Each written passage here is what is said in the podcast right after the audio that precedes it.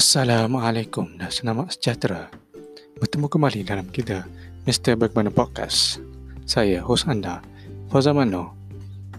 Pada episod kali ini, saya akan membaca, membacakan sebuah hadis iaitu kelebihan mempelajari Al-Quran.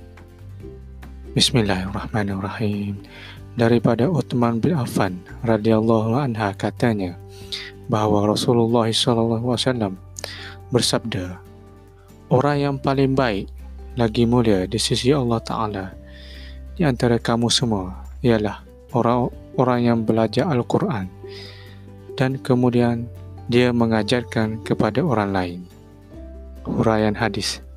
Orang Islam yang paling mulia dan tinggi darjahnya di sisi Allah Ta'ala ialah mereka yang mempelajari Al-Quran dengan sebaik-baiknya. Kemudian mereka mengajarkan pula kepada orang lain beramal dengan isi kandungan Al-Quran dengan sepenuhnya, meliputi hukum-hukum kemudian memuliakan dengan niat ikhlas kerana Allah Ta'ala akan mendapat ganjaran pahala di akhirat kelak.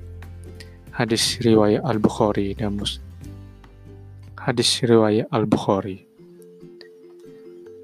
Semoga apa yang dikongsi sebentar tadi bermanfaat untuk kita semua. Berjumpa lagi di lain episod. Assalamualaikum.